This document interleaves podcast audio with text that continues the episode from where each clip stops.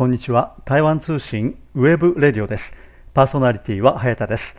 さて今回は前回に続いて今中国人は中国をこう見ると題してジャーナリストの中島恵さんにお話を伺います。このインタビューは3回に分けてお届けしていますが今回はその第2回です。今中国人は中国をこう見るは2022年に日経プレミアシリーズとして出版された本です。中島圭さんの最新作です。今回のテーマはこの本のタイトルをそのまま使わせていただいています。中島圭さんのプロフィールは1回目にご紹介していますので早速話に入りたいと思います。それでは今中国人は中国をこう見るの作者中島圭さんにお話を伺います。中国に対する思い入れのようなものっていうのはあるわけですか？はい。中島さんの、まあ、中国に対する思いの出発点っていうのはどういうところにあったんでしょうか？やっぱり中国の人と1対1で話す時間が長ければ長いほど、うん、やっぱりそういう思いは強くなるのが自然だと思います。人と人との付き合いで。はい、うん、で中国語の記事を読んで一部翻訳したりとか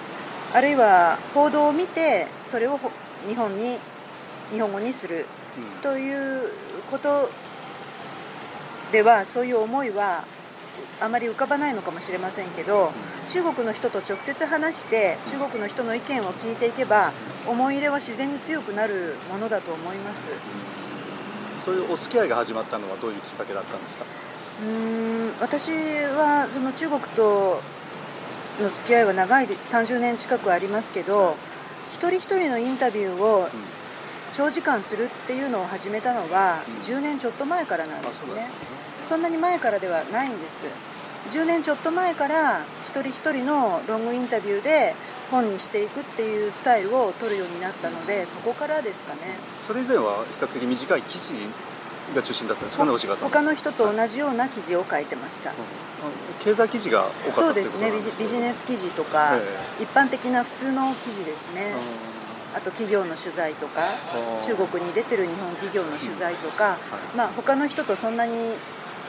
変わらないことをやってました、その10年ちょっと前からそういう独特のやり方、まあ、一人の一人の背景とかを書くようになったのは10年ちょっと前からです、それどういう転機があったんですかそれはあの日本の雑誌のインタビュー日本の雑誌で、はい、あの日本に住んでる中国人日本になぜ留学に来るのか、うん、その中国の GDP が日本を抜いたのが2010年でしたっけ、はいはい、2010年か2011年頃中国の GDP が日本を抜いたというニュースがあった時に、そのそれでもまだ日本に留学に来る中国人が非常に多くて、うん、まあ、それはなぜかっていう取材を日本の雑誌でやった時に、まあ多くの留学生をインタビューしたんですけど、うんうん、その時からですかね、そそれがきっかけです。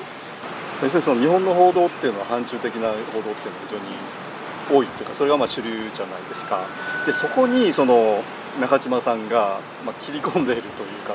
全く別の方向から切り込んでるわけじゃないですか。切り込んでもいませんけどまああの一人ポツンとねポツンと。一人ね私だけあの四面楚歌でもそれでその、まあ、ビジネスとして成り立ってるっていうのはすごいなと思うんですよ。ええ、よかった。一人だから一人だから。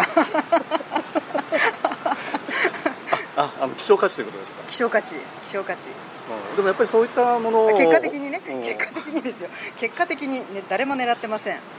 でもそういったものを欲している人たちってやっぱり日本の中にもいるわけですよね、まあ、今のその反中的な風潮っていうのは違うんじゃないかっていうふうに考えている人たちもいる、ええ、からやはり中島さんのお仕事が成り立つっていうことです はい、まあ、小さな成り立つって言っても小さくね。小さく成り立ってますけどね、はい、そういったこう大きな潮流の中でそれに反するって大変なことだと思うんですけれども。いや反してるわけじゃないんですよ。反してるわけではない。はい。あの自分の思った通りやってるだけ。思って通り。ええ。思った通りやってたら締めそうがになっちゃったあの潮流があるのは私も認めます、うん、でもそこの潮流に乗ろうとは思えない。自分の意思と違いますからね、乗れないです。乗りたくても乗れない。ちょっと性格、ね、性格ですからね。性格、でさっきも同じ質問になると思うんですけどもなんで乗らないんですかそれに？乗った方が多分ビジネスとしてはやりやりやすいし。やりたい仕事じゃないから。ええ。やりたい仕事じゃないからです、はい、やりたいことは何ですか？やりたいこと今やってるようなことです。本当の姿を伝える。はいはいはいはい。あのそういったその反中的な中国報道とですね、まあ、中島さんが実際にこういった取材を重ねていってあの、まあ、作ってこられたその中国に対するイメージの中でどの辺りが一番ギャップがあると思います？まあ多くの日本人は中国人は情報統制されていて何も知らないし抑圧されていて不自由な生活を送ってるって思ってる人が多いと思うんですけど、実際はそうじゃないってことです。そうじゃない、はい、そこは結構大きなギャップだと思います。その中国の人たちっていうのは、まあ、例えば海外にいるとその情報統制されてないんで自由に情報は得られるんだけども中国の中にいるとそういうわけにはいかないんじゃないかというようなイメージがやはり多くの日本人にあると思うんですけれども決してそうじゃないってことですか？決してそうじゃないです、まあ、この新しい本にも書きましたけれども、はいはい、まあ、その情報は日本とかアメリカとか世界中に住んでる中国人からももたらされるし、中国の中にいても VPN を使えば海外の情報にアクセスできるし、もちろん日本に日本やアメリカにいる時のようにさらの状態で情報にアクセスできるわけじゃないですけど多少の工夫が必要ですけど、その VPN を使うとか、日本に住んでる友達を経由して送ってもらうとか、多少の面倒くささはありますけれどもかなりの情報にアクセスすることができます。だからそういったその中国人が閉鎖された情報が閉鎖された状況の中で生活してるっていうふうに思うこと自体が、まあ、まず間違いだということですね。そうですね、うん、はい。でもそれは例えばそのエリートの人たちですね。そういったその情報を操作できる人たち情報操作って言いますか情報を入手できる人たちは得られるんだけどもじゃあ一般の庶民、まあ、そこまでその、えー、エリートじゃない人たちがあの情報を得られるかどうかっていうとちょっと疑問があるのが普通じゃないですか。そのあたりどうなんですか？そのあたりの情報のギャップっていうそれは情報格差がすごくあると思います。中国人の中にも情報格差はあります、うん、まあ、それはあのこの本の中でも書いたんですけど、はいはい、例えば日本でも80代の人と50代の人では情報格差があるのは当たり前であって、はい、80代の人が福岡と言ったら必ずしもそうとは言えないと思います、うん、ネットとかスマホが使えないからテレビや新聞で書いてあることだけしか知らないですけれども、じゃあそれで非常に格差があるってすごく強く憤ってる80代が日本にどれだけいるかっていうことと同じことで、中国でも農村にいて情報にアクセスできないから非常に不満に思ってるという人がじゃあどれだけいるかということと同じじゃないかと思うんですけど本当にアクセスしようと思ったらアクセスできます。でも情報って自分が取ろうと思うから情報であって、はいはいはい、アクセスしたくない情報にアクセスできるっていうことでそれがじゃあ何て言うんでしょう。私も日本で知りた、はい、潜在的に知りたくない情報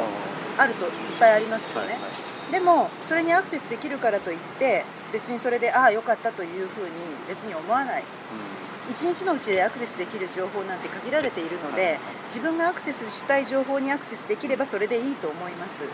そういうことですよね情報って、でもちろんもともと閉鎖されているから、それがけしからんというのも分かるんですけれども、閉鎖されている国に住んでるからこそ中国人はアグレッシブに情報を取りに行こうとしてますけど、日本でもこのテレビ局では放送するけどこのテレビ局では放送しない恣意的にしてないってことがあると思いますが私たちはそれに気が付かないですよね、はいはい、気が付かない。で放送されて放送されていることは知っても放送されていないことを選択されてるんだっていうことに気が付かないですよね、情報がありあふありあふれている国に住んでるからむしろ私たちは情報に対して鈍感であって情報に情報が閉鎖されているということを前提としている国に住んでるからこそ政府はこう言ってるけど実際は違うんじゃないかとか私たちはこれにアクセスできているけど他にもアクセスできていない情報があるはずだと思っている国の人たちではリテラシーが違うと思います。なるほど、中国のような国に住んでいる人の方がリテラシーが高い。私たちは自由にアクセスできる、できているという思い込みがあるはあるために実際はアクセスできてない情報が日本に至ってあるはずなのにそれに対して日本人の方が鈍感という問題もあるんじゃないでしょうか。なるほど。これよよよくわかりますね、は。い、そういうことですよね、だから、もちろんアクセスできて自然にアクセスできないことは中国自体の問題であるけれども、努力をしたらアクセスできるということは、それでそういうそういうことに対して感度が高くなってるということです。中島さんが実際にそういったその中国の人たちと話を聞くと彼らのその情報に対する貪欲さというのはやっぱり日本人より高いというようなことは言えますか？あエリートの人はそうです。エリートの人はそう、うん、でそのまあ、一般的に、まあ、あのイメージとしてはじゃあエリートの人じゃなくて、まあ、普通の人たちで、まあ、そういったその情報のテクニックをも取得するテクニックを持ってない人たちは、まあ、その共産党が提供する例えばあの公のメディアですね。新聞であるとかテレビしか情報をがあ、まあ、得られていないから洗脳されているっていうようなイメージが多分日本人の中にあると思うんですけれどもそういったことっていうのは確かにあるわけですあると思います。でも日本だって洗脳されてる人いますよね、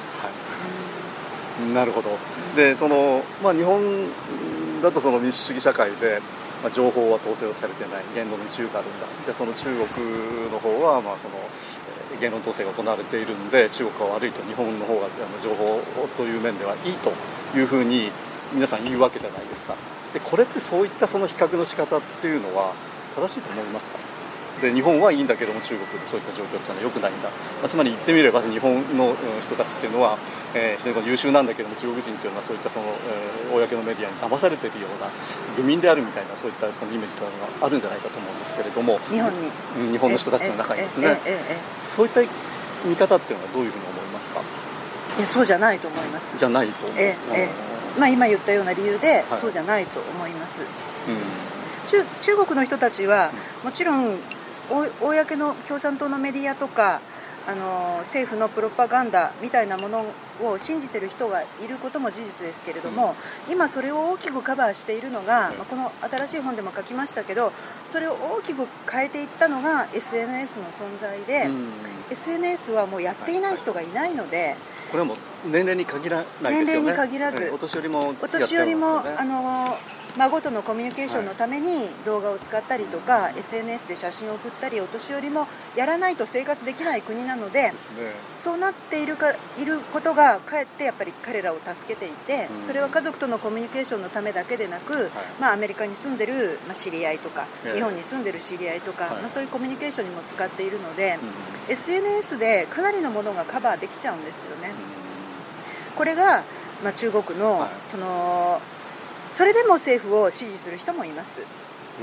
それはそれで分かってるんだけれども、ええ、それを判断して自分で、まあ、自分の判断して判断して、ええ、や今政府がやってることは正しい。はい、そう思ってる人もいます。それを否定することはできないです私たちには、はい、それは例えばですねこの中島さんが接触される中国人の中でどどういう比率が高いですか？政府に対して批判的な人が多い。あるいはその政府は今のやり方がいいんだと考えている人が多いか。どどうでしょうかそのあたりっていうのは。まあ問題によりますね。ものによりますよね。まあ、この本の問題にそれは一つ一つによります。すべてにおいて政府がいいという人もいないしすべてにおいて政府が悪いという人もいないですけど、まあこれは、まあ、例えばコロナの問題については、この本の中では、政府を肯定的に捉えている人が非常にこの本を書いた時は多かったんです、この本を書いたのは去年の秋頃書いていたのでその時はすごく政府を支持する声が大きかったんですけど、でもあの今回の今年の3月末からの上海のロックダウンでは、やっぱりいくらなんでもやりすぎだという人が非常に増えていって逆転したので、まあ、その変化についてはもうそのこの本を出版した後だったので、ネットの記事などで、まあ、最近は中国人の意見も変わってきたというふうに書きました。で問題によりけりだと思います、三人っ子政策とかあの塾禁止令とか、まあ、それぞれの問題について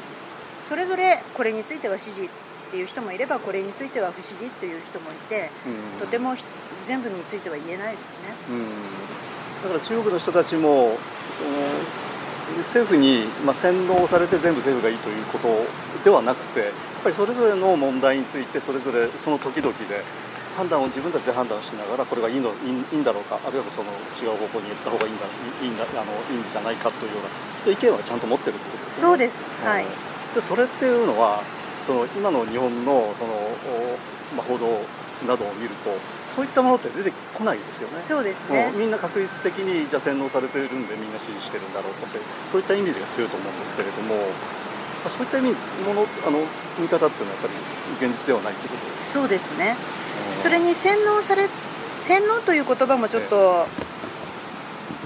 あんまりちょっと違うかもしれないですけど、うんまあ、支持してるふりをして実際は違うということもあるし支持してないと言って実は支持してるということもあるしケースバイケースであったりそれとやっぱりインタビューしてるのが外国人であるから、私が外国人であるので、そこの部分はやっぱり私の方で考えなければいけないこともありますよね。答えが、例えば答えがこうで何でしょうちょっと具体例が思い浮かばないですけど、これについては例えば塾を禁止するのはいいと思いますと中国人が言ったとしても、まあ、その説明をいろいろその人がした時に、まあ、私が外国人であるその外国人である私に話すにはどういうふうに話したらいいかということを彼が計算している可能性もありますよね。それは分からないですね。それはしてないか計算してないかもしれないし計算してるかもしれない。それはその時々によって違うんですけどもっと敏感な問題になってきたらこれは私が外国人で私が書くということを分かっててこういうふうに言ってるかもしれないということも時には考えますでも考えなくていい時もあります。それは分からないですよね。以上今中国人は中国をこう見ると題して作家の中島圭さんにお話を伺っています、まあ、ぜひ本の方も手に取っていただければと思います。なお今回はインタビューの第2回をお届けいたしました。引き続き第3回最終回をお聞きいただきたいと思います。この時間パーソナリティは早田でした。それではさようなら。台湾通信 webradio でした。